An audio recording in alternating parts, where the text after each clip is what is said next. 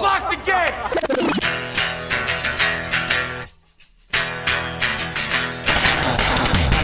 Are we doing this? Really? Wait for it. Are we doing this? Wait for it. Ow! What the fuck? WTF. And it's also, eh, what the fuck? What's wrong with me? It's time for WTF. What the fuck? with Marc Maron. Okay, let's do this. How are you, what the fuckers? What the fuck buddies? What the fucking ears? What the fuck nicks? What the fucksters? I don't know, whatever the fuck you want to call yourself. I'm not really soliciting for new names for what the fuck people. I, I did that once. I know a lot of you are new to this, but I I actually focused on it a great deal and spent a lot of time fielding emails about what the fuck to call you, what the fuckers. And uh, you can send them in, and, and you know, honestly, a couple of them have made it into the fold. So I'm not discouraging that, but I'm not telling you to do it either. By the way, Tom Scharpling is on the show today. This is Tom Scharpling and myself are going to have a conversation like two people who know of each other but don't know each other at all. Uh, looking forward to it. I hope you're looking forward to it too. And there's a lot of tie ins here. Uh, Tom Scharpling just directed the New Pornographers' new music video uh, for the song Moves. It's got a bunch of cats in it Wyatt Cenac, Ted Leo, Todd Barry, John Hodgman, uh, Jon Wurster, who is a frequent uh, collaborator of Tom's. Again, but I just learned a lot of stuff about Tom. I don't know Tom Scharpling. I respect Tom Scharpling, but here's how it all sort of comes together. I get an email through my website from uh, Mac over at Merge Records. He's also in the band Superchunk, as is Jon Wurster, Tom Scharpling's buddy and collaborator. And he said he's a big fan of my show. And I said, great. Send me some records. And I put on Superchunk while I was on the plane. I was I was uh, fielding emails on the plane. Mac and I had a nice conversation. And I got a big box of records. Not records, CDs, you know. Big box of CDs. All kinds of stuff in there. Big Dipper, Supercluster, the Big Dipper anthology. Big Dipper was a band in Boston who was there when I was there in the late 80s. Actually bought a painting from the uh, the guy in Big Dipper. And I got a bunch of Superchunk. I got the uh, Arcade Fire Suburb. Very excited. Suburbs, which I didn't, uh, I hadn't listened to. I tweeted that I was listening to it, and of course, someone on Twitter said, "You're a little late to the party on Arcade Fire Suburbs, the suburbs." And I tweeted back, "I like to wait till the party's over, so I can determine whether or not it's my own excitement." And that's how I feel about a lot of things. Tom Scharpling, for instance. I had known about the best show on WFMU for a long time. I knew that he liked comics. I knew that he used a lot of comics that were friends of mine, but I knew that he didn't use me. I didn't know why I wanted to be on his show. But maybe he was right in not ever indulging me. I assumed it was because Tom Scharpling did not like me. But the truth of the matter is, I had not listened to Tom Scharpling's show. I was not a comedy nerd. I was not part of the crew. I was not part of the in crowd. I was never part of the clique or the group or the the the original cluster of musicians and comedians that defined contemporary comedy nerddom. I was off in the in the out in the sticks somewhere doing stand up. I'm a I'm a lone wolf, a marginal character. I've never been a guy that has, hangs out with the bunch. I don't know why, it's just who I am. And and along the same lines, I I went and started listening to the best show because I felt rude because I knew Tom Scharpling was great. And I knew that everybody who loved him, they they loved him for a reason. I mean, I've been hearing about Tom Scharpling for a long time. I knew a lot of my friends were on Tom Scharpling's show. I envied the show. I wanted to be part of that show. Before I was on radio, I was like, well, how do I get on this show? Did I listen to the show at that time? No, I did not, but I knew that other people were doing it, so I wanted to do it. I wanted to be one of the cool kids. Tom Scharpling is a a uh, he he runs a cool kid plantation down there at the best show uh, in Jersey. But why didn't I listen to it then? That's the question I always ask myself. I always wanted to be part of the the cool guys, but I was never a cool guy. I was never even when they're nerds, even when you call, you know who you know who I'm talking to. Some of you Tom Scharpling fans do not like me. I know that. That's fine. It hurt at first, but it's fine now. But I had to ask myself, why am I cut off from this world? And then I had to ask myself, why have I always been cut off from this world? And then I had to ask myself, why is it so difficult for me to make friends? And then I had to ask myself, why do I find myself in a position to impose myself on groups of people and demand that they be friends with me? And then I asked myself, what the fuck are you asking yourself so many questions for? Maybe this is why you're irritating. And then I answered, yes, that is true. I spent a lot of time listening to Tom, and he's a great broadcaster, and many of you know that already. And you know, he's and he's he's got a great show. It's funny. He's got a real style. I have a lot of respect for people who master a craft, and also he's a great uh, video director. But this was the first time that we ever sat down and talked.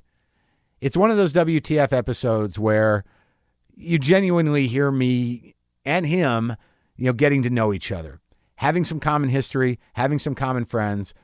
There are some surprises, certainly to me there was, and and having that first conversation of people who have you know mutual respect for each other. So I hope you enjoy this. Now let's listen to Tom and I, me and Tom, Tom Scharpling, in conversation with me. All right, fuck, you know, let's just do it.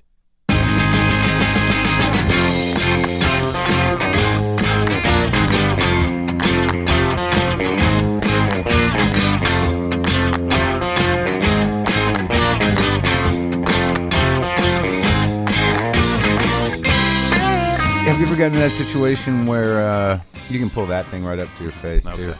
All Have you ever gotten to that thing where where you tweet something and then you're like, oh no, Oh no, no, I do that all the that, that for me is like I know when I start playing around there that I'm I know I'm playing with fire when I just I'm trying to get a reaction out of somebody. I'll write these deliberately vague things that people like, what's he who's he complaining about? It's like and I won't that's ultimately the effect I'm looking for is just to you know, like, yeah, somebody's somebody's driving me crazy. You know, I'm reading a thing and I want to kill somebody because of it, and it's like, who, who is it? And I'm just like, please, what are you doing asking me this stuff? It's like, but I'm leading you all the way one inch from asking me, and then I'm I act indignant that you had the nerve to press me on who I'm talking about. Uh, Yeah. did you just cut him off there? I kind of just yeah, I just let it. I don't Ugh. answer. Yeah. Well, like I did that with the uh, with this Gallagher thing. I tweeted the event of him walking out of my room, Mm-hmm. and then I, I, without really thinking about, you know, whether or not I'm going to use it or not. Uh huh. Now people are like, "Well, you got to." Yeah. And then I listen to it. I'm like, "Oh no, I, I might sound like an idiot, and not like an idiot, but there's a point where." Uh, I, I wouldn't have talked to him anyways, and then I was like, "Why am I? Pre- why am I doing a Mike Wallace Yeah. On, on this yeah. old clown?" Yeah, exactly. Somebody who it's like he's not even somebody who is like who merits I- that I- level I- of treatment. It's like guys like that usually just you wonder where they went. Right, And right. he's just kind of still beating against the glass trying to Right, I'm still here. yeah. Yeah. And that uh Paul F. Tompkins told me that Gallagher on it. I mean, I, I I can't wait to hear it, but just that he was wondering why he didn't get to do uh like why they didn't think of him as a letterman. Or Yeah, what, yeah. Oh, yeah, It's yeah. like because everything you're doing is the opposite. yeah. It's like so somebody, some executive is supposed to say, "Well, you do nothing like what those guys are, but let's waste six months and ask you maybe if you'd want to be that guy." You're like, Yeah, you know, yeah. and Well, it's that it's that notion of of that everybody's on the same trajectory. You know that idea, and I mean you're probably familiar with that in show business. I mean, I should introduce you. My guest is uh, Tom Scharpling, uh, is here in the garage from uh, the best show, KFMU. Yeah, WFMU. did I do that wrong? I, I- KFMU. Well, I got I got a thing in my head where I grew up with K's. I Sure. apologize. No, no, KQEO, KRKE. I grew up K- with W's. You grew up with W's, right? Yeah, it was and I've done that twice. I've done, and I feel embarrassed now. I was nervous about you coming over. Actually, I was nervous to come over. you were. Yeah, I don't know why. because you used to scare me in the '90s. I know, but like I like you know, I always had this. You were always this you know guy who had this community of people, and you hung out with all the cool guys. And I've been out. You know, I'm this marginalized freak, mm-hmm. and no, I, but you were. I thought you didn't like me. No, but when I started, yeah. like I kind of like everybody and don't like everybody at the same time. Oh, you know what, dude? Yeah, I'm gonna. I got to do another intro because I'm not gonna deal with your fans saying like Maron fucked up the call letters. No, so that- everybody will be fine with that. My fans, you you're reading them wrong. not two of them.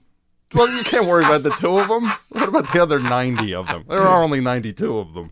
They're All right, so vocal. so okay, so okay, let's bury the hatchet. How did I? How there did- is no. oh, Okay, well that just look when I was a young comedy fan, yeah, and I would go to uh, Eating It every Monday night. at Luna, yeah, Yeah, in in uh, downtown New York. And Ludlow would- Street, Yeah, yeah, and it's gone now, which I think probably a good thing. leveled. Yeah, Yeah. I think that was the right Yeah. move Yeah, to for what just- that place was. Bury it, like Yeah. Now it's just a strange, uh, maybe a, a mystical site for those who care. Yeah, This is where it was. This is where it happened. Yeah, you sh- you know this is where uh, Soy Bomb was here. He was born of this place. Yeah, yeah, but you would you were like the king of that place. Was I? Yeah, like every Monday. It was a impl- It was you know you were up almost every Monday for huge stretches. Yeah. That place, and it was kind of you you carved a wide berth through whatever the bill was, and it was great. Yeah. And and you were you were kind of documenting what every week was for you, Right. and it was it was exciting to see that. But then when I would say to you after it, which I tried repeatedly to just say, I was not looking to be your pa- your best Yeah, friend. I was yeah. not like like you know. I did not have an agenda other than to say, "Hey, that was great tonight," and yeah. you would just go like, "Yeah," Oh. and then and then kind of like turn your head away, and that happened. And then you did it at when I saw your one man show. You did it the same thing. It's like, is it me? Am I just like, am I sending some signal out that he's just rejected me? Because it's like I'm going to see his one man show now. It's like I'm making a real effort to su- to be a supporter, and it's like, hey, great, uh, great show. It's like, yeah, Oh, come on. it was that bad. Come on, Tom. It was that bad. Well, you know, I, you know what I was thinking about? What's Not you at all. Okay. I was com- being completely self-absorbed, which I am, and and I find that when I come off stage, Mm-hmm. the the intensity of of of like. How did I fuck up? What did I do wrong? What did I just put out there? How, you know, what are they thinking of me? That's where I'm at. I'm Uh-huh. like, you know, like I can't even enjoy the high. Sure. So if someone comes into that, they're like, "Good show." Mm-hmm. I'm like, really, what I'm saying is like, what, like what? What do you mean? I mean, how was it good? Because I'm not, you know, and it comes out like, yeah, Uh-huh. and I just kind of move on. Because for me, I made a decision that I could have felt that I, I did the worst show or anything. If I did something and if somebody liked it, it's like it's not my place to to uh to take that away from them. Yeah. The fact that they enjoyed think- it. It's like there's nothing to be there's definitely nothing to be gained in in kind of disabusing them of the notion that they the thing that they enjoyed was enjoyable. Right. Well, that's like- well. Then you're lucky I didn't talk to you because I would have. You would have worked that. I would have been that. like, but, but was it all good or Yeah. or just parts of it? So it would have been a point by point breakdown of Uh, yeah. okay. There's yeah. nothing more like you know what resonates with me is that that moment in. I'm assuming you're a Lester Bangs fan. Yeah. Yeah, yeah. That moment in Almost Famous where you know when uh, when Hoffman playing Bang says, "We think I'm going to hang out with a kid," Yeah. you know, and then they Uh-huh. cut to like them hanging out. Like you know, given the, you know if, a little bit, bit of time, yeah, I probably wouldn't have never left your side. we would, Okay, we sure. would have ended up at Veselka. You would have Uh-huh. been telling me what I thought, and then it would have been you know I've been really, and then I would have made notes, and you would have changed the entire show. And then I would have had to have pre cell phone faked some sort of way to get to get I've- out. Would I've had to have Yeah. said that yeah. someone had I was getting called at Veselka by the you know like Yeah. we have a call for you. They, you know like, Maron says he's your friend. yeah. Yeah, well, I mean that could have happened, but I, I certainly apologize for being rude. You know, you did one thing at Yeah. Luna that it hit me so. I was there with my friend, and at that point, I was working in a music store, Yeah. and uh, my friend was writing for MTV, Yeah. writing commercials, and then you were on stage, and I was already feeling not good about where I was in life, and uh, you started. You were going on some story, and then you said. That's like the difference between someone who works at a music store versus a guy who's working up at MTV. And like literally, I was next to my friend, and it was that dynamic, and I was just like, "Oh, this is this is not good. I am not in a good place at all. This guy's actually now there's people on stage making fun of the hole I'm in, like using it as a demarcation point where I'm actually at in my life. I was like, and my friend is literally working at MTV now, writing up there. Oh my god! like, oh, and that kind of spurred me. I was like, I have to change things So I helped. soon. You did help. Oh yeah, Oh my god! And what Yes. happened? So you were working in a music store where? In uh, in New Jersey, selling sheet music to piano teachers. It wasn't even like, Oh my like people, God. People, yeah, people were like, "Oh, you work in a record store?" It's like, I don't know. I sell, I sell uh, piano teaching books for five year olds. You were working in another another time. Yeah, like- exactly. And it was fading. You could see it aging out while you're yeah, there. yeah, yeah. And then it was like the point where people are like, uh, yeah, the internet's coming. That's not going to affect us at all. Like, we'll, people want books. Like, and it's like, they want books. They want to feel a book. And it's like, and I was like, you know, uh, it probably could affect this thing really hard if it if it just keeps going the way it's like because every every that was at the point where like you'd go from a 14.4 modem to like wait it's twice as it's twenty eight eight now Yeah, yeah. and you're watching it go faster each Yeah, yeah. every three months it's Yeah. like no no this is going to age out and this whole thing is going to die Yeah. and i It's need to get out of Oh, here oh yeah. Oh, do you mean the uh, the sheet music? But that's Oh, so yeah. weird with sheet music. It's like it's not even a conversation starter. No. Like like you know if you work like someone works at a music store, you're like, what kind of what kind of CDs or records you got Yeah. there? No sheet music. Yeah. no yeah. we have uh you I mean, to where do uh, you go from there? Do you have do you have Scott Joplin's? Uh, He's like, yes, we do. we do. We have plenty of Scott Joplin. Do you want to play it?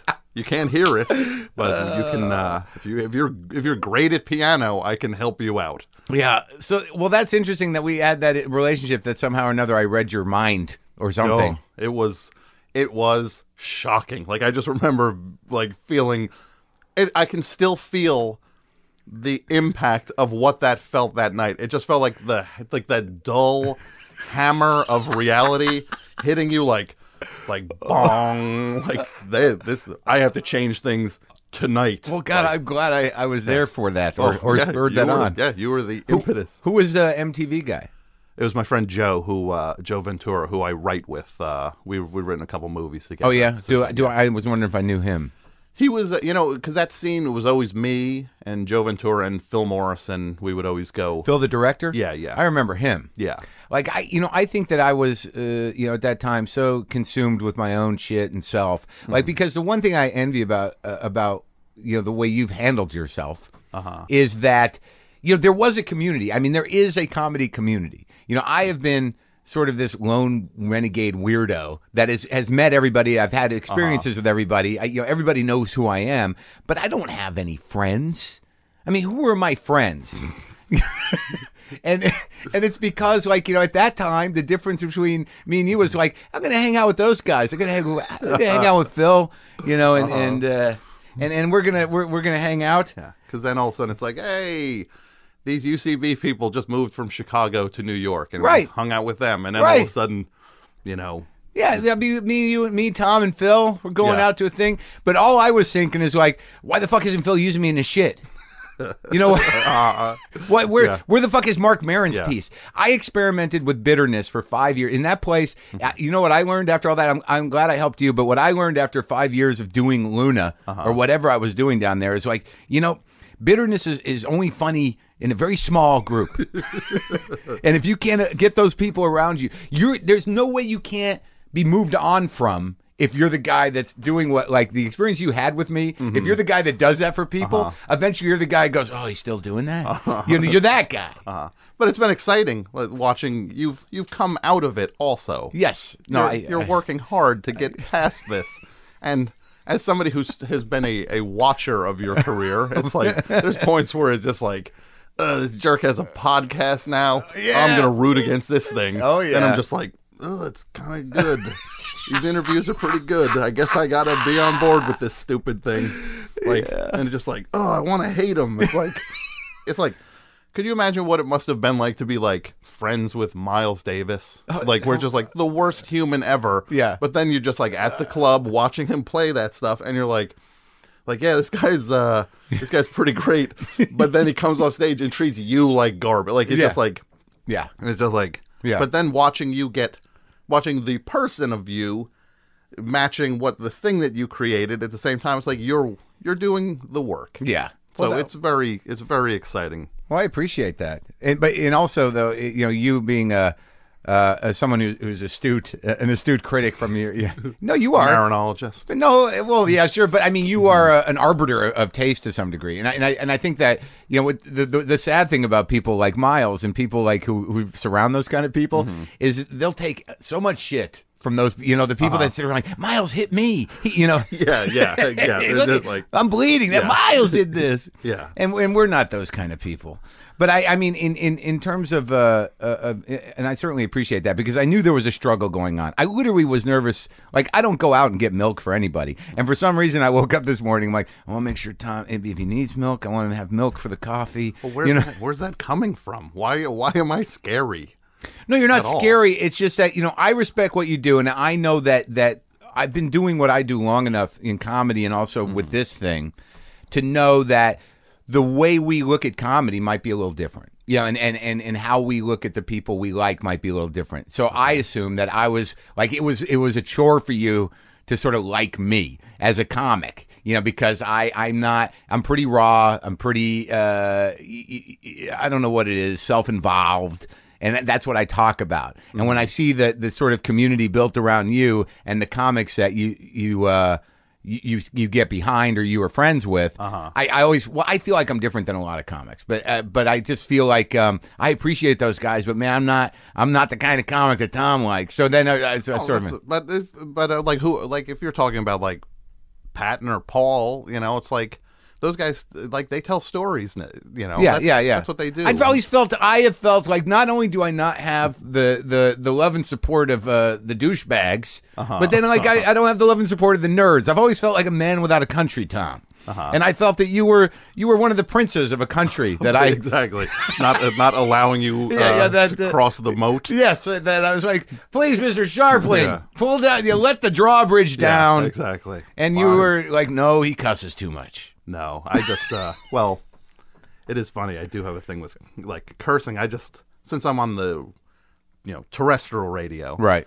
I've kind of like two things have happened from me being on the radio where it's like I don't curse in front of a microphone. Yeah. I just because I've trained myself. When I'm in that room in the studio, even when like the previous show's playing and I'm not on yet, Yeah. I still don't I don't curse in that room because it's just a thing. It's just like you can't curse in that room.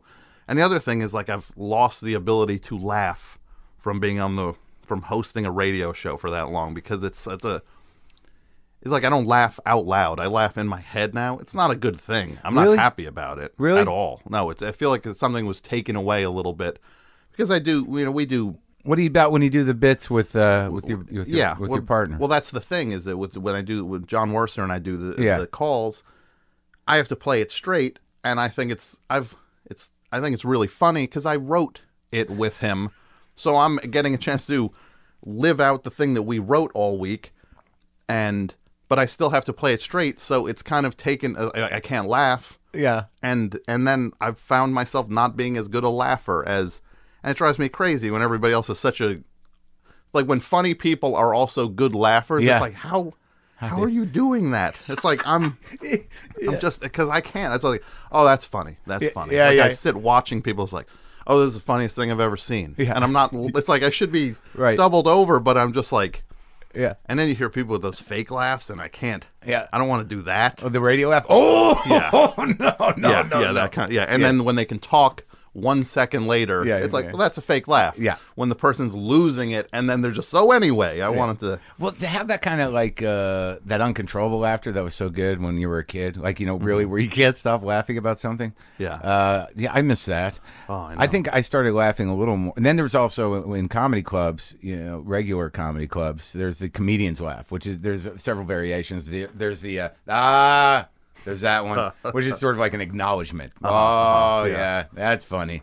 Ha. And I think I've I've landed somewhere in that neighborhood with the kind of ha. Do you think it's something about like uh, because I know when I started doing this show that I started to laugh more because I started to listen Sure, sure. without thinking about myself. Uh-huh. Do you think that somehow or another you're not engaging the same way? You know, I think I think it's because I I feel like the when you're doing the show all by yourself, I'm also thinking about I'm watching the levels and I'm also thinking about s- six other things that are yeah, going yeah, on yeah. at the same time Yeah. and I just think the primary thing is the thing that's going on, but I'm still getting pulled in different ways. I just can't be completely dedicated to the one thing, and it's kind of kind of a bummer. I wish I could laugh more. So you wish you could enjoy it more? I mean, you're still enjoying the show? I mean, it's been what eleven years now, Yeah, yeah, I did. I uh, I stopped enjoying it uh, last year. and you were vocal about that. Yeah, yeah, I really did. I stopped liking it completely, and uh, and then I uh, took a I took like six weeks off. Where'd you I- go?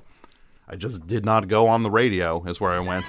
Anywhere but the station. Yeah, and it was this thing where I was just like, it was shocking how little I didn't, how I didn't miss it at all. Like I was just like, well, maybe I might be done, done, because I'm not, I'm not like away for a week and just getting that itch where it's like, oh, I got to get back in there. It's Yeah. like, no, this is pretty good. Not Yeah. doing this, I don't Yeah. miss it at all. yeah. And then, and then. There was a uh, like a WFMU has a record fair that they uh, put on once a, a year at the end of October. Yeah. And I was like, I wanted to go to that. And it's like, if I go to that stupid thing without being on the radio, ever all everybody's just going to come up to me and ask like, when you coming back? Uh, what, what's going on? So Right. it's like, I got to go back this Tuesday before the thing. That way I can, nobody will ask me. So like, I'm back. So I just like forced myself back. I was just sour being back. like, it felt like I had to be there.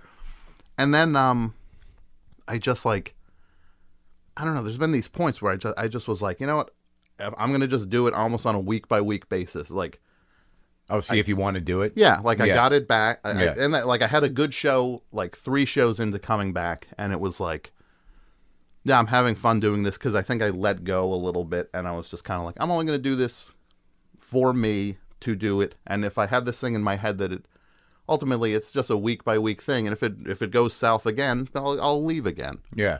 but it's so it's been great since I kind of took that because it feels like it's a never-ending thing sometimes. Oh, I know. Yeah. It's, It's just- like, uh, yeah, because you're like, I gotta, and then I gotta call the guy, and the thing's got to fuck. yeah, But no, I, I think that that there's a there's a point like what I'm finding now, and you've been doing it a lot longer than I have, is that whether or not you believe you're you're being yourself or whatever you are on the mic, you know that that this this medium is intimate. So Yeah. if you're going to sit on a mic Yeah. for three hours, you're going to come out unless you're some sort of fucking robot. Yeah, yeah, Yeah. And and that, you know, after a certain point, you you literally get a type of drain, emotional drain that is, you know, akin to a relationship. Where it's like, you know, I can't I I I need a break, we need counseling. uh-huh. yeah, yeah, yeah. I mean, because I don't know how you feel in terms of, of your audience, but those are our people. And obviously, we've both ended up in front of mics, you know, Yeah. and it seems to be what we excel at. It's not, it wasn't necessarily my original plan. Yeah. I mean, yeah. what was your original plan?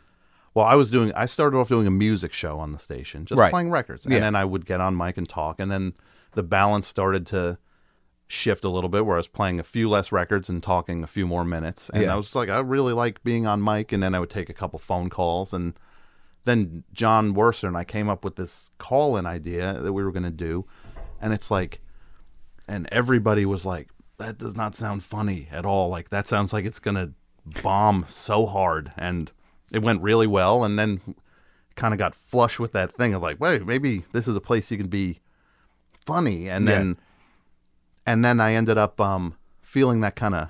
Then that might have been around the time when you said your your MTV record store thing, and I was like, so I quit the station because I was like, I got to get good at writing. I got to dedicate myself to finding a job, and I can't have the, uh, uh, something like this that's taking me in the you know off course. Yeah. So I quit for a couple years. Quit radio. Yeah, yeah, quit the quit the the station, and I So, was, so when I said when that was that juncture, it's like the radio thing's just you know I'm, I'm not even getting paid for that. Yeah, yeah. I got to get out of the sheet music thing. Or I'm going to be Yeah. old there. exactly. And I was, it- just, I was I'm going to be trapped. Yeah, and I'm going to focus. Yeah, I need Yeah. to I need to start writing, and and just get myself out of this place in my life. It's and a horrible um, place. oh, because you can feel Yeah. you can feel that you might never get out of it. Like it's like there's no guarantees I'm on any now. of this stuff. I- just that like Ever. because it's like you know people who who never get beyond a certain point for whatever reason. It's like There's no guarantee I'm not one of those people, and there's no guarantee I didn't hit. I just didn't hit the ceiling. Whatever I'm hitting now, we're I, just like, I might be done. yeah, this might be it for me. And it's like, oh, but then in your head, you think it's like, no, this is not it. I'm still going on a journey. I still have other places to go. Maybe you don't. Maybe this is maybe you, this is the end of your line. That's a horrible struggle because, like, I don't know who you are in your mind, but you know, mm-hmm. in those moments, there's no, there. It's almost a moment where you literally there's a part of your heart that's going, you know, you're like reaching out to your parents almost. It's like just take me to the place, mommy. You know that there's this Yeah. moment like how do I get to there with you, and then you realize like I got to cry and then I got to do this work. But there's something about that fear. It's a, that weird area where the fear of success and the fear of failure is the same thing. Uh huh. I don't, I don't like if I finish it, what if it stinks? And then if I don't do it, I'm still stuck. Yeah, That yeah. thing. Do you ever get that? Yeah, I get. I mean, the fear of success is not the thing for me. It's just the fear of. I think the fear of failure is almost all of it for me. Just Yeah. like I, I feel that like looming. But it doesn't stop you from doing things, which is good. No, exactly. And I think it, it's at a point where I know that. You know, I've always thought it's like, you know, the the amount of geniuses that are out there. Yeah. It's like there's like five of Sure. them maybe. It's Sure. like you know, like a Paul Thomas Anderson. Like that guy Yeah. is on a different Sure. plane than all of us. Right. And it's like, and then there's like the bottom 20% that's like the Rupert Pupkins of the world that are Yeah. just, you know, completely talentless and But keep going. Don't but keep going, don't belong. Right. And, you know, no they have to learn that themselves Yeah. that when the cards get dealt that okay, it wasn't for me. But that middle stretch all it is is that separates the people is just how hard you work on it and Right. if you kind of keep your head in the game Right. and i was just like you know i can do okay in that mix i know i'm not a genius but i know i'm pretty sure i'm not like rupert pupkin you know like i know i'm not a fraud so Right. The authenticity thing's important. yeah so it's like if i do the best that i can do then then i'll that takes care of a certain amount of it. Like i've always kind of operated with that right. in mind. In in the pain for you like in the sense that like you know when i get to a, a point because i i think we're probably similar in some ways um in in the way of of the amount of pressure we put on ourselves. Oh yeah. I mean that's part of why i quit. I wanted to you hit a again. wall. Yeah, Yeah. i mean it's like what else are we Yeah. what else am i going to do Yeah. you know and and you feel like you're you're spinning you're like i've done this i'm in the it's Yeah. not it's not changing Yeah, and my thing is also listener. It's a listener supported station. and you talk to people a lot Yeah, and there's no there's no way for me to ever monetize what I'm doing there because it's I'm working for the greater good of this non-commercial station, which I am completely on board with. But but is there some sort of reflection of that? I- Is that did that function also to sort of support not not your uh, a, a sort of self sabotaging element, but but the idea that th- there's something noble about it. Number one, and and also number two, uh, there's integrity built into it. Yeah, but it, but you get tired at a point, even with the, Right, no, I integrity. know, just I like know. I got t- so tired of just like this thing that was just that it just felt like it would never end, and it felt like I had a certain amount of responsibility to the station to be earning a certain amount of money, so to keep the the thing going, which was not really true. I was a kind of I was you know I do make a good amount of money when it's the fundraiser Yeah. for the station Sure. but the station has survived people you know the the big djs coming and going it's always managed to survive and Sure. it's like but i kind of put an unrealistic thing on myself thinking that it's just like i have to be here every week and the thing that was fun it's fun for everybody else kind of became a job for me a job that i could never i can only lose money on Yeah, yeah. and it's just it's like when does this job that i can only lose money on and it will never end this job so i just got really sad It's like a sentence. yeah it felt exactly yeah, yeah. Yeah. But when did the thing take off? Because uh, you know, I, I think that maybe a, a lot of my listeners, I don't know if they're they're familiar with that. I want to make sure that I talk about that a little bit because you know your show is really one of the most respected uh, comedy radio shows. In, and it, well, you know, I don't even want to say that. It, it's a radio show that that sort of runs a full range of of of music, some sketch, your point of view, a lot of call in stuff, but it, it is a very highly respected show, certainly in the comedy community and in in, in the uh, in the world of comedy nerddom. uh-huh yeah Now, when did and is that? Did you find? no did that that's super flattering Oh, it's not minimizing. I couldn't. Oh my god! I no, couldn't read no. the look. For He's- you to do the like, you're the master of the of of like the it's like the pat on the back where you realize you're getting pushed when you do those intros for people. It's Oh. always like so it's like ooh. It's like wow. I got nothing but respect for you, Tom. Sorry. I, uh, you know, sad that I didn't get one of them. Like the like the thing like so apparently you're doing something. well, the thing is, is that I guess people like what you do. Like those when you do those intros and you're like like uh which No, because like for some reason, I you know there are certain people like I had Tompkins in here the other day. Him mm-hmm. and I don't speak. I I thought there was tension with us for years, and there may have been, but like it turns out we're a lot alike. And then like you know I'm sitting around the other day, I'm I'm listening to your show, and I'm and I'm like, there's no there's no there's no distance between me and this guy. No, it's just we're two different bodies doing the thing. It's just like that's all it is. But I mean, you know, in our minds, but it is uh, you know, th- there's a similar makeup. But I, there is something I want to talk about that I started earlier that uh, that maybe we can get into. But I, I want to talk about the the sort of explosion of your show because it seems to me that that the best show, Largo. Uh, alt comedy in New York. That you know, you were there when the, with the congealing of what ultimately became the the alt comedy universe, and I think that you paid. Uh, you, you were part of building that, whether you like it or not. I, I mean, that's kind of. I I thought I was. Well, I I have no idea. I really don't. I mean, it just it's. It's it's like I was doing this thing. I quit the radio. Yeah. Took a couple years off. I came back. And I was, and then I quit again because my wife got sick. So I quit, and then I was just like, I thought I was done with it because I was, you know, and uh, then uh, I was like, see, I was watching ASCAT one one uh, In New York? yeah, yeah, watching the UCB The improv? Yeah, and like at that point, like the thing, like you know, everybody wants to have that thing that you got to see, and it's like when you get to watch those four people do the thing, and all the pe- all the other people up there, like you'd go and see Tina Fey every week up there doing improv, and Matt Rachel Besser. Dratch and Yeah, Matt Besser yeah, and yeah. Horatio Sanz, just all of them up there. I was like, that's the thing I got to see that I can kind of lord over people for the rest of my life. That they You were there see- at the yeah, beginning. I got to see that every week. And you weren't working when you were going there at that time? You I was kinda- doing a lot of writing, but it didn't have anything to do with that world. I would just write whatever anybody would hire me to write. I would write for basketball magazines and MTV commercials and stuff. So I eventually did get up at MTV. Yeah, I said, I showed you." you, Marc Maron. Look at me. yeah, I'm here writing a horrible commercial. Yeah, being paid the little money for the Yeah. big commercial. Yes, and getting treated like garbage by third-rate comedians in the hallway.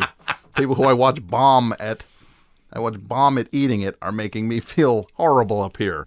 So I watched them do the thing. I was like, you know, what, if I ever went back to the radio, I would want it to be the comedy thing, not the music thing. It's like, and it, so I went back. I told the station, I was like, hey, I'd like to try a comedy show, and they they let me do it. And for I'm telling you, for two years, no one wanted it. No one. I would get emails every week. You're horrible. Your show's not funny. These the sketches you do are endless. Who are these people? And pointless. Just listeners. Just oh. listeners. Just writing.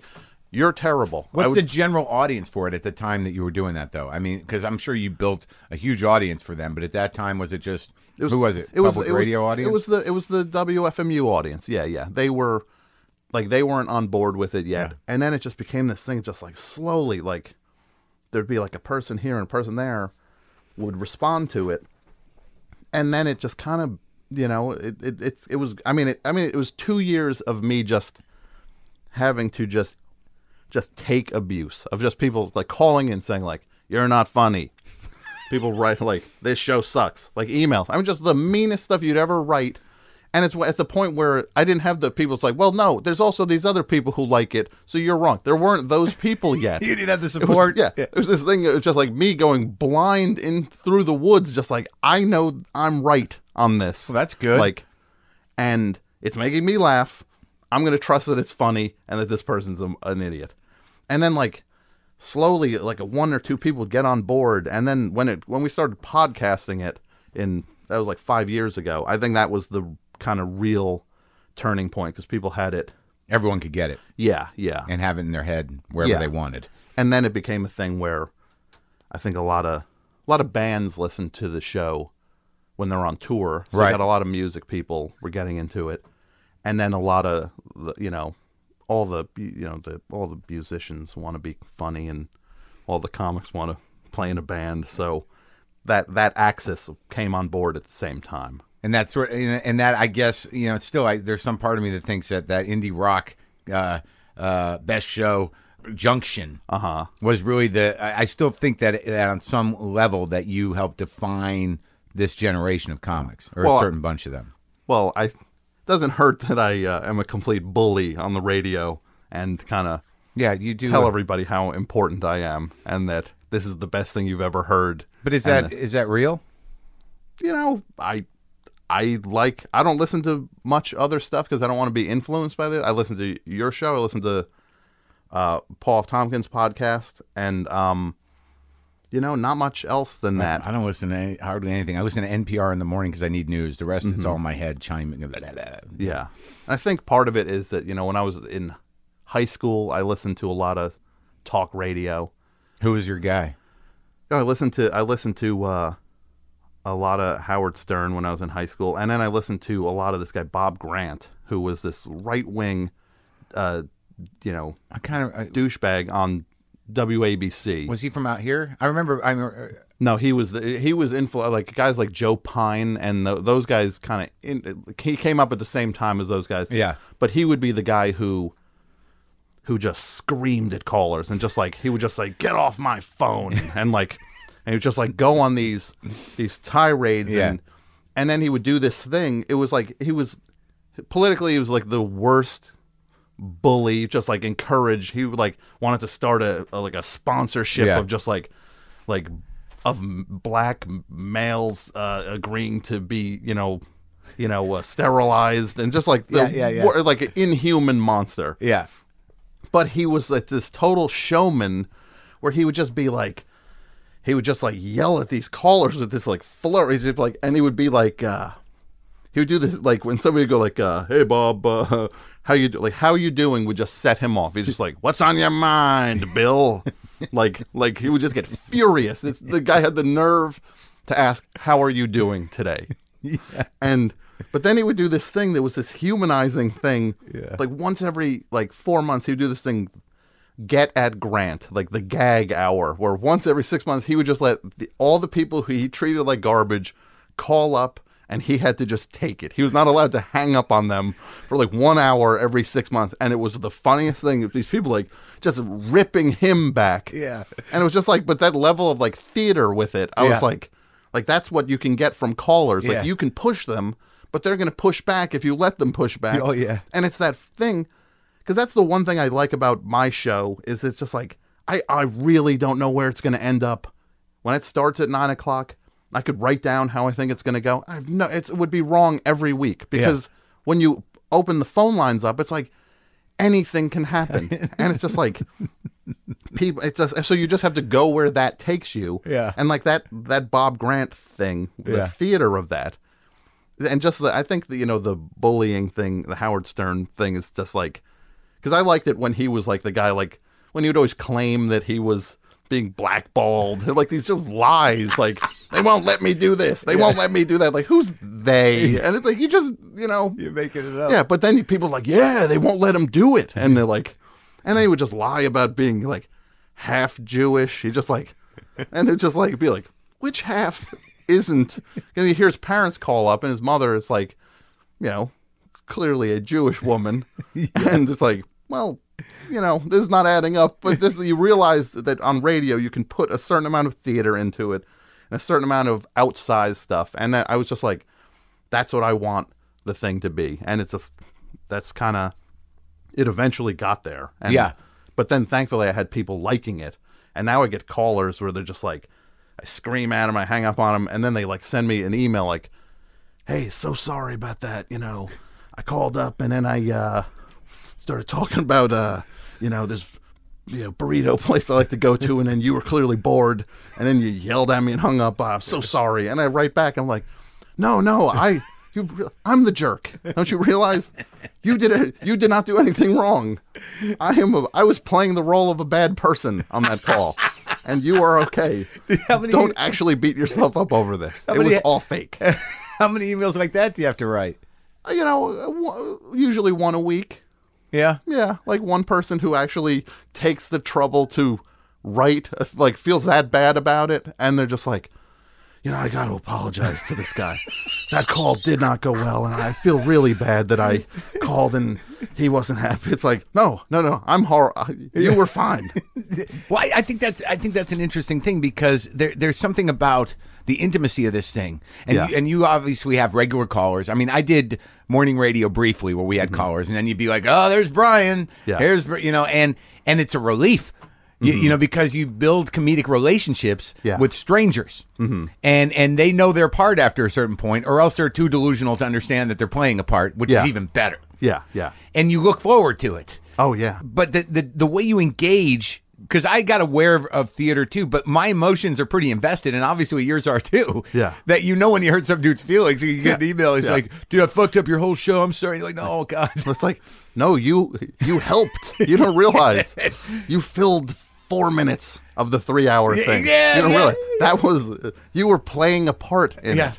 And do you do you find that do you do you find that your fans like misunderstand uh, a certain like like I get emails, man, and I and, and it seems like we're both pretty sensitive. If if you know, if I can Yes. say that. I'll respond to most of them, you know, especially if they're argumentative. If they're shitty emails, I'm like, oh, you know, who the hell are you to, you know? I mean, Yeah. I, I went and I stalked one of your fans. Yeah, yeah. And he's not even my guy, and I'm, I'm like, you know, well, how come you not? How could you not like me? You know, I think he does like you now. no, I he think does. He's yeah. like, you know, we had a, a Twitter thing, but Yeah. like, but but but we're talking to thousands of people. Yeah, and and yeah. I'm sitting here going like, oh Christ, this guy in Yeah. D.C. yeah. Hey, guy. Yeah, d- d- Like- I think you misunderstand me. yeah. You know, everybody has to be on board with this thing. but that, but I don't even want that. That's the weird thing. Do you ever find that that like you know I don't know if, if you think that everyone has to be on board with it, but but that when you do get when you do push someone's buttons, Mm-hmm. that you have to find out why, and then and then uh, you have to w- you know decide whether or not it was a reasonable criticism, and, and they might not. Can you accept if they just don't like you? Oh yeah, oh, I'm fine with that. I I like. Sometimes I don't look. I, I clearly don't want this to be the norm. But when some guy calls up and it's just like, you know what, you're horrible. Like at this point, because at least I know there's a foundation for a thing, and it's not. I'm not alone, just getting yelled at by some guy who thinks I'm horrible. It's like, but some guy's like, you know. Because everybody else is being nice and trying to do the show, and when mm. some guy calls up, it's like you're unfunny and you're horrible. It's like I kind of look at that as that's fine too, you know, because Yeah. that's your opinion, and there's certainly people I don't think are funny, Right, and right. You to, you accept that. yeah, and if I'm gonna, you Yeah, I accept that too. I don't. I, I guess like I'm, I'm, not uh, characterizing the way. I know that not everyone's going to like me. I know that most people haven't for a long time. Mm-hmm. But but I think that like, do you? I guess I do a type of radio like we were talking in the kitchen, where you know I, I got people that bring me bread, yeah, and cookies, Yeah. and stuff. because they know you now. Yes. Yeah. But you know, I don't. They do. Like th- that's the weird thing is like I'm starting to feel like when I when I'm in my house and I'm off the mic or I'm out, you know, like when I go out in the world, this is the only place I talk. Really, I you know, I don't have a, a wife. I don't. I don't have that many friends. Uh-huh, You know, so so I'm starting to realize like, holy shit, you know, these people really do know me and they're coming at me with all this familiarity. And there's two ways to look at that. Like, you know, try to have some boundaries and, and respect their space. Or or like, hey, half the work's done. You, Yeah. you might as well marry her. But I mean, do you, um. do you find do you ever walk away feeling like you know either they know you too well or or they think they know you or you, what's your feeling about the relationship you have with your fans? You know, I'm I'm okay with it. I think, I think you know, I think part of that was maybe why I checked out also because I was feeling like I was carrying the burden of everybody listening too. Like Yeah, I, yeah. I got to be there for them. Yeah, yeah. And it's like, but ultimately, I decided I had to be there for myself. Right. And if they want to hear it, then that's that works for them. I can't. You can't do it for anybody else primarily. It's like that should be a nice benefit of it. Yeah. And, but yeah, it's you know, I mean, I get people writing with, you know, asking for car- career advice and stuff, and Do you write back? I you know, do. I, I do, but I, I had to draw a line on it because it was just like I just I can't I can't carry everybody's water all the time. Like I'll write back, but I can't it can't be a thing where we're gonna talk Oh yeah, you all the back- way you- through you- this yeah. You, Yeah. You, you give them the advice, Yeah. and then they, and then like two weeks later, they're like, "Okay, I tried it." Yeah, but there were times, and I would do. I would. There's times where I would be like, "All right, let's talk about that now," and like, "Okay, I'll read your your script," and Yeah. I would like. It's just like, I just don't have read time for that. I Yeah, went yeah. too far with it. Well, yeah, because then your your whole life is sucked up. Just responding to emails. Yeah. I'm, you know, half my morning's done. Yeah, I, I I drew a line with it, and I do think to, you know, I think the listeners get it completely, and they've everybody's completely respectful of the fact that it's like, yeah, he, there is a line. He's busy. yeah, Yeah. He, well, he's just yeah, exactly. Or how about that? But then, even when they know that, you get the email. It's like, "Hey, Tom, I know you're busy." yeah, I know, you're busy, but what about me? I'm over here. I, I'm different. yeah. I But, need you. Yeah, Tom. yeah. But I, I, you know, everybody's really good about it ultimately, and it's a, it's up, it's up to me to tell people. It's like, I can't do everything for everybody, and Yeah. it's like, there was a part of me where I, I thought it's like, there's this, uh, like, yeah, when I'm on the radio, I'm doing this fake version of my, you know, this ex- exaggerated version of myself for the three hours a week, and then I'm normal off the radio. But then I started to think, it's like, well, maybe I'm doing, maybe that's really me, and I'm just this contracted version of myself every for every other minute, but those three hours. Where it's like, Right. because there is something so liberating to when it's just like. To just go like, you're making me mad. I don't want to talk to you. Yeah. And then you say, we're not talking anymore. Yeah. Like, because you can't be like that in real life. You No. can't just go like, "I'm done with you. I'm hanging up on you. Yeah, I you make that. me mad." Yeah, I tried that. They No. they leave, the career Yeah, goes away, the yeah. wife goes away. Exactly. there's a but there's, there's a certain amount of yeah. There's a political element to being in the real world Yeah. that you can't be. You can just be. Yeah, it's called compromise. Yes, exactly. And it is usually good if you want people to stay Oh, and- in your yeah. life. Yeah, it helps. Now, do you find? do- Well, you're obviously a, a, a, a thinky guy, and we're, we're heady people. I Uh-huh. can feel that. Because you're, if you're, you know, if you're sort of reflecting on yourselves at home, going like, "Is this the real me, or is that the real me?" Yeah, yeah. That you've put some thought into this. Do you, do you know what it's serving in, in terms of your emotional uh, makeup? Um, you know, it, it, it I think it, it serves as a, a way to just to just get the the blackest part of yourself to turn that into something positive. is- Gold. yeah, to, exactly. if you can get the thick like the tar Yeah, yeah. that's in your gut Yeah. and you could turn it into something where somebody's like I was ha- that was so much fun. It's like that's a pretty it's a pretty good situation. Sure, that- there, there's coal in my heart, and Yeah. now there's a diamond. yeah, ex- exactly. I'm turning that coal into diamonds, and you know, I've I also feel that part maybe part of the reason why the show got a little more connected to people is because I stopped. I, I, I I started talking more about me on the show too. I st- you know, I don't do it nearly to the degree you do, and I I would not be comfortable talking to that degree. But it's, but I definitely started telling more, just talking more about things that were happening, and even if I'm doing it in a refracted way, yeah. it it fit. I think there was a certain amount of connectivity where I would and and not all and also being able to like lower the like be like, hey, I'm I'm I mess up all the time too. I'm not just playing this role of Right. like yelling at everybody like I'm perfect. Right. It's clear that that's a, a, a goof that I'm acting like I make no mistakes Yeah, yeah. And that my bravado is clearly just this Wizard of Oz kind of thing. It's just like I yell like a loudmouth, like I'm the best. And it's clear I'm just a person behind that. and I think every, you know, I think people understand that. People who listen every week, They understand it's know. radio. Yeah, and yeah. that yeah see i, I think that i uh, i blur some of those those lines a little bit and i i don't know but then i but then i do what you, you just talked about like then like when i get on a mic i'm on a mic Mm-hmm. and then when i'm in there i'm in there and if i'm in there and i'm going no i can't uh you know if i'm talking like mike land or like Mm-hmm. i find do you find that when in your real life because when you're on this, Mm-hmm. your brain's operating in a certain way that your facility to talk and keep talking is very good, better than Uh-huh. Yeah. most people. Oh yeah, and it's it's there's something that's so narcissistic about it where it's just like, oh no, I'm just going to keep talking and talk and talk and talk and I'm going to keep going and for hours I'm going to do it and if nobody calls, I'll keep talking too and that's okay. And it's just because what I'm saying you're going to want to hear. Yeah. It's like there's something that's it's the It's great. it's a it's a great thing to be in touch with and i mean it's a skill that there's people who can do it they go around selling you know pharmaceuticals to you know doctors' offices that Yeah. can do that. Yeah, sure. But at least this is for uh, entertainment yeah, reasons. exactly. Uh, When when I first figured out that skill, I was very excited about it. Where where I could, you know, because you're great on the mic, like you know, 'cause I know you're so you're very aware of, you know, when you take pauses sometimes, and and and when you uh, uh you move off mic, because I love that kind of radio, and when the music is going to come in or out, or, or that, and also the music bed is is fucking great. That the thing that, that's great about your show is it's like a multi-textured show, and I think you really appreciate the the medium of radio, and that because you're in a station, you know, you have all the, you you understand that like we can build, we can go to the moon here. Yeah, yeah. It's fun to just Yeah. feel and to just know that it's like the, the you know that weird moment where you're just like like I'm alone in this room. Yeah. It's like I'm alone in this room and it but but I'm in front of a bigger crowd than Yeah. anybody uh, playing if I was like playing a football stadium. Yeah.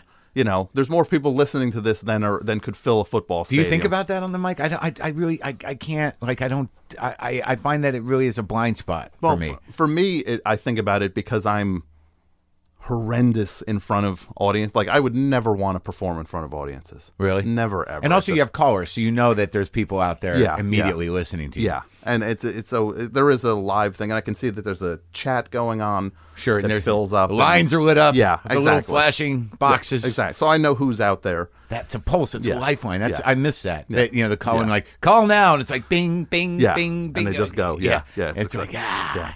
Yeah. But I never ever like any. You know, people are like, I got in front of an audience, and I knew that's where I belonged. It's like whenever I've gotten in front of an audience, I knew that's where I didn't belong. What Like, happened? Well, it's just like, um, it just doesn't feel like my thing at all to to talk to a room of people because I, you know, I sweat and it's not good, and then I start thinking about how much I'm sweating, and I think I also like to spread out with things, and you can't spread out to the degree I like to spread out in front of an audience. Well, yeah, because all of a sudden they have expectations that Yeah. are very immediate. Yeah. and and and it's like, can you can we put a, a black screen in front of Yeah, these people? exact- yeah. so I can talk like a person. Yeah, look, please. I'm building something here. Just trust me. It Might take 20 minutes. You're going to be very happy when we get there, but you've got to spot me 20 minutes. It was just never my upbringing. You know, like I, I always wanted to be writing, which is a, a solitary. What is your upbringing? You're a Jersey guy, Yeah, I and you come. From, you're Jew, right? No, no, Okay. I'm a mix Get of out. a bunch of different. I, I, knew this was the moment that was going to happen. But like, what was your like? What was the? You have brothers, sisters, Uh, yeah, I have one sister, Just, older? uh, one year younger, just total middle class. What did the old man do? He uh, did he do? He worked at a newspaper printing uh, uh, plant. They made what a local paper. Made a couple different newspapers, and then my parents uh, got they became self-employed. So I grew up in a kind of struggling uh, middle class, but maybe the you know sliding up and down in what middle class Sure. means. You know, The, So- the the the the shift that you're in that place. You Yeah. weren't down here. You Yeah, weren't up here. exactly. But it was variable. yes, we we saw the we saw the the ceiling and floor of Of the middle class. middle class. Yes, so. Self. They ran their own business, huh? Realty. What was it? Uh, just doing imprinted uh, shirts and things like that. Silk screen business. Yeah, yeah, yeah. That's uh that must have been fun on some level. No, no, that was it was not fun on any level. My dad got involved with the silk screen business, and he just thought it would be hilariously fun to be able to make up shirts, and then he, you know, lost a lot of money. It's yeah, and it's because you're bidding with for to print, you know, Yeah. Corporate soccer tees. jerseys and landscapers and things. It's like it's not you're not doing like, hey, you know, uh, you know, the Who are going on tour. Yeah, yeah, Or yeah. screen. It's like Yeah. no, you're doing a thing for some guy running a, for an electrician who's screaming at your parents. Yeah, yeah. Because you know the shirts don't look right. It's like I'm watching some guy yell at my parents all the time From Al's Pharmacy Yeah, or exactly. Al's Electric. yeah, exactly. Like this is not the shirts. We said a three quarter sleeve. Oh. This is though. It's like oh.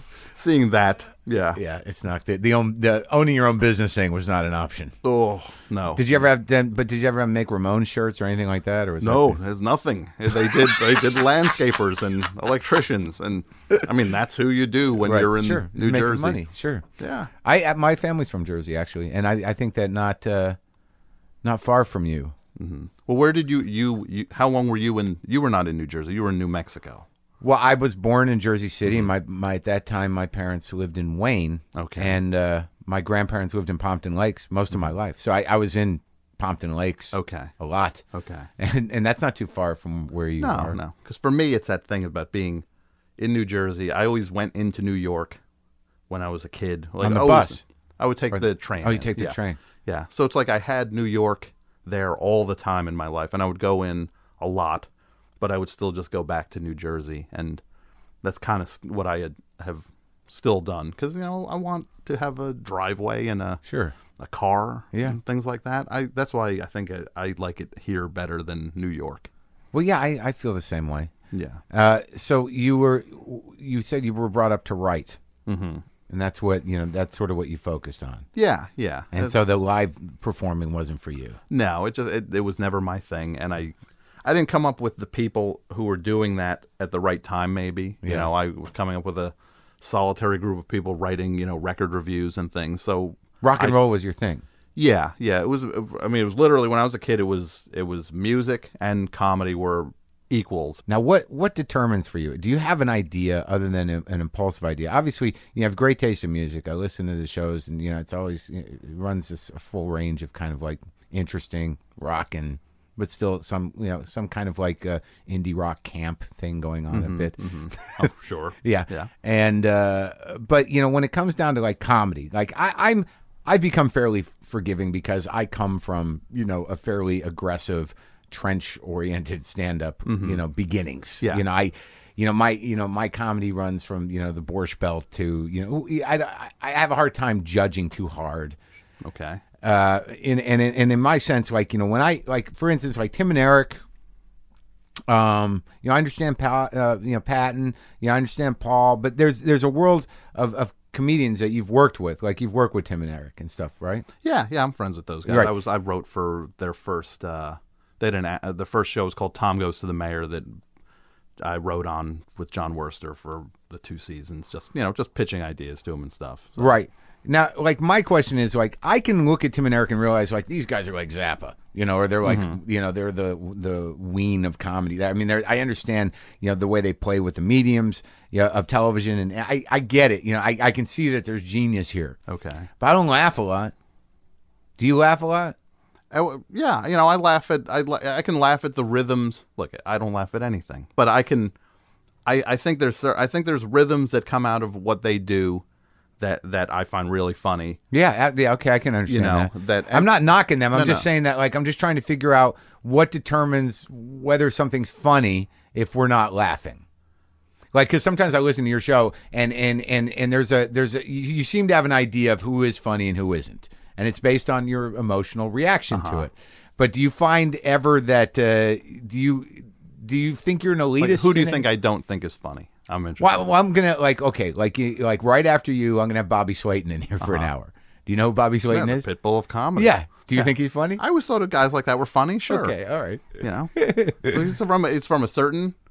Uh, you know, Put it into context. Yeah, no, he was funny. He Okay. stand up. I, I I grew up admiring equally SCTV and Saturday Night Live, and then watching all of the late night talk shows. Yeah. Like I was just so. I, you know, I all of those things were my favorite. I liked all of it. Well, I guess maybe what I'm asking without and not seeming, mm-hmm. I don't want to seem passive aggressive, so I don't want to do it that way. Is like who isn't funny and why, or why do you uh-huh. think something's not funny on on in in a in intellectual way? Do you, you know what I mean? You draw a Well, line. you know what? You know what always throws me with stuff is when people have an agenda to be something other than funny first. Is always the I, I get when, whether they want to be cool first, Right. or whether they want to be adorable first, Right. If that if that's in their head, that always throws me off, and I can't get on board. If somebody has yeah. like if somebody wants to be cool I agree first, with that. I can't handle. I it, it means that they want to be funny second, and there's plenty of people who have been cool who wanted to be funny first. Though. Right, I mean, right. it's like like Mitch Hedberg was cool, right. but he clearly Right. was working on being funny first. Uh, yeah, I don't think he was. Uh, yeah, maybe he was trying to be cool, but I knew him in periods where you know his his clothing choices were not cool. Like I, I knew him when he had one name and always uh-huh. wore a headband. so it took a while uh-huh. for yeah. when it was just Mitch. Yeah. he had to wear a bandana. But but I know was- what you're saying. But he was doing the work. Sure, absolutely. Yeah. So that's what I think and for the me. that- adorable thing, very important. I mean, that's actually a good. uh, I can't get past that at I, all. I would not. I would not have even thought about it that way. Mm-hmm. But now that I think about it, you know, there there are people that are are considered highly funny by a lot of people who I cannot get past the pandering, adorable thing. Mm-hmm. Yeah. I don't give a fuck how smart he is. yeah, yeah. I'm not gonna mention it. And I mean, but it's like, like, like Zach is adorable and cuddly, and everybody likes Zach, and everybody thinks Aziz is cuddly and adorable, and but they're doing the work on the things, you know, like they're they're not they're not worried about um kind of having you know playing to.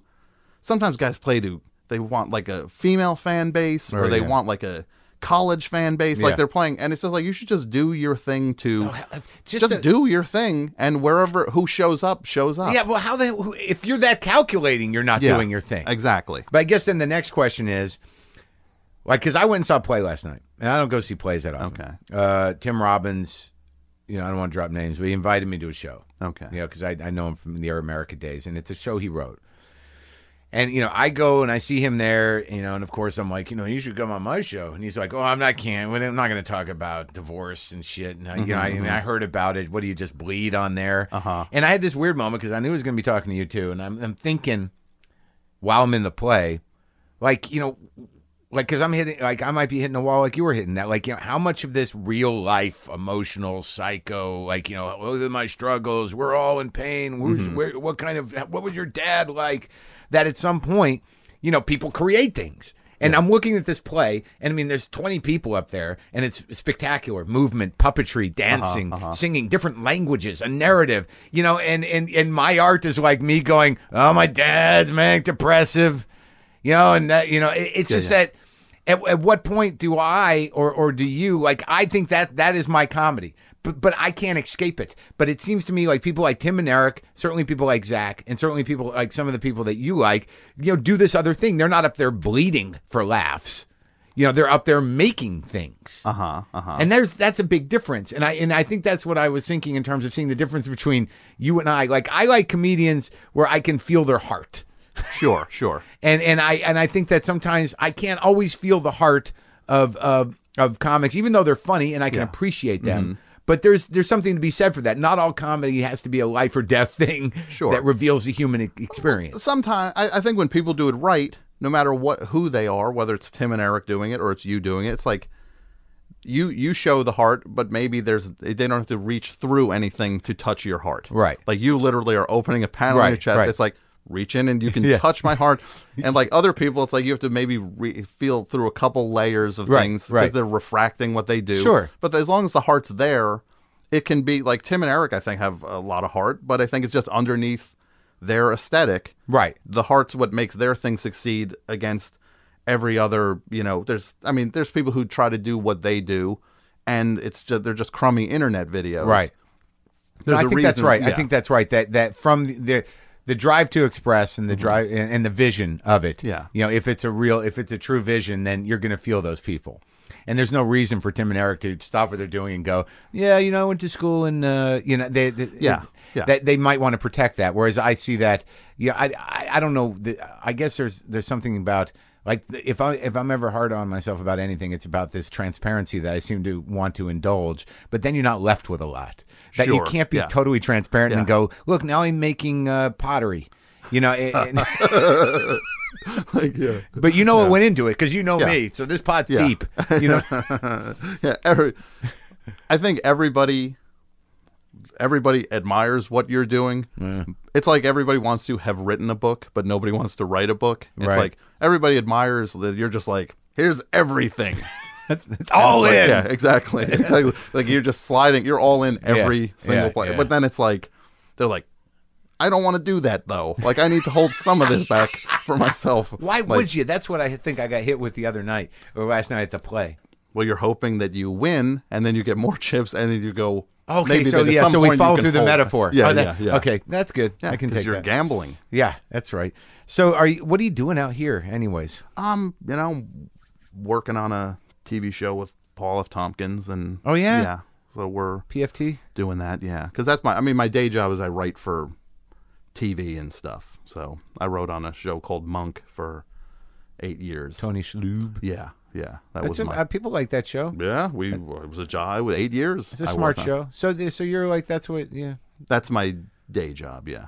And the, then uh, what do you look at as the as the best show? Uh, what do, what do you look that at, at that as?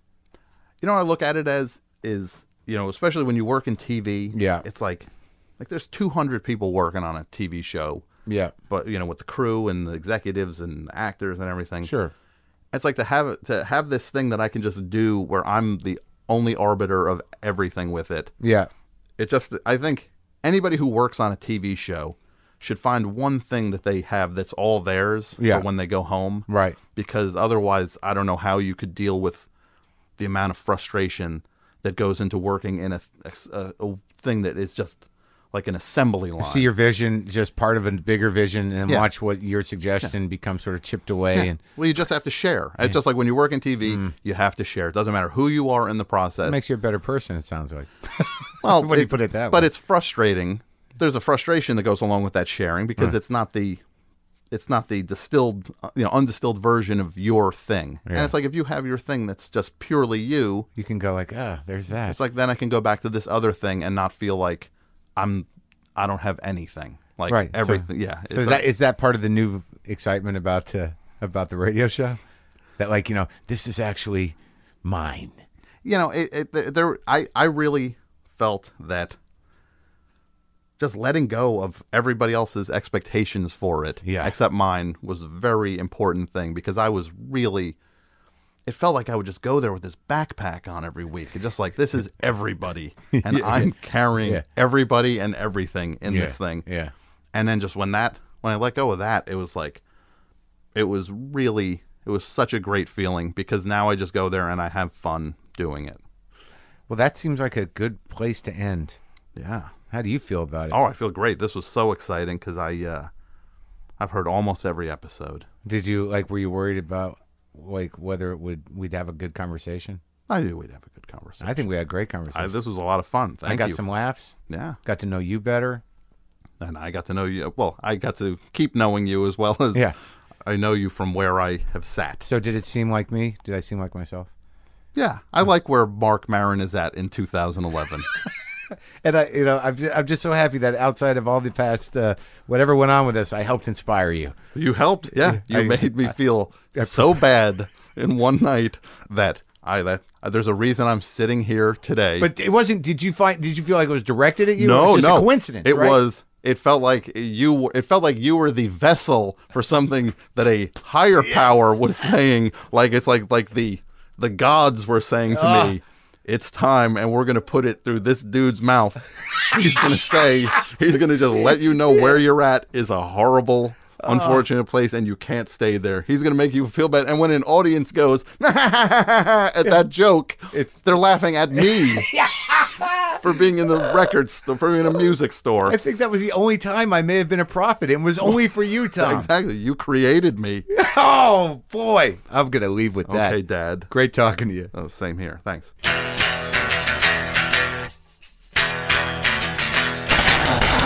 Okay, that's it. I feel like I have a new friend in Tom Scharpling. I thought that was a great conversation. Uh, again, check out that video he made, the New Pornographers move video. It's great. A lot of great comics in there, comic talent. Is that how you say it? So what else can I tell you? Go to WTFpod.com, get on the mailing list. I'll send you some stuff. Buy some merch, kick in a few shekels, help the cause. Things are going okay. Just getting by. Always use the help. Go to justcoffee.coop, punchlinemagazine.com, standuprecords.com. I'm like a living link provider. That's all I'm doing here is I'm providing you links right now. Go to WTF Pod Shop, buy a premium episode. Wow. I don't know what else to tell you. I'm going to go listen to some best show. Now that I have to fucking catch up on 10 years. All right. Yeah, I'm done.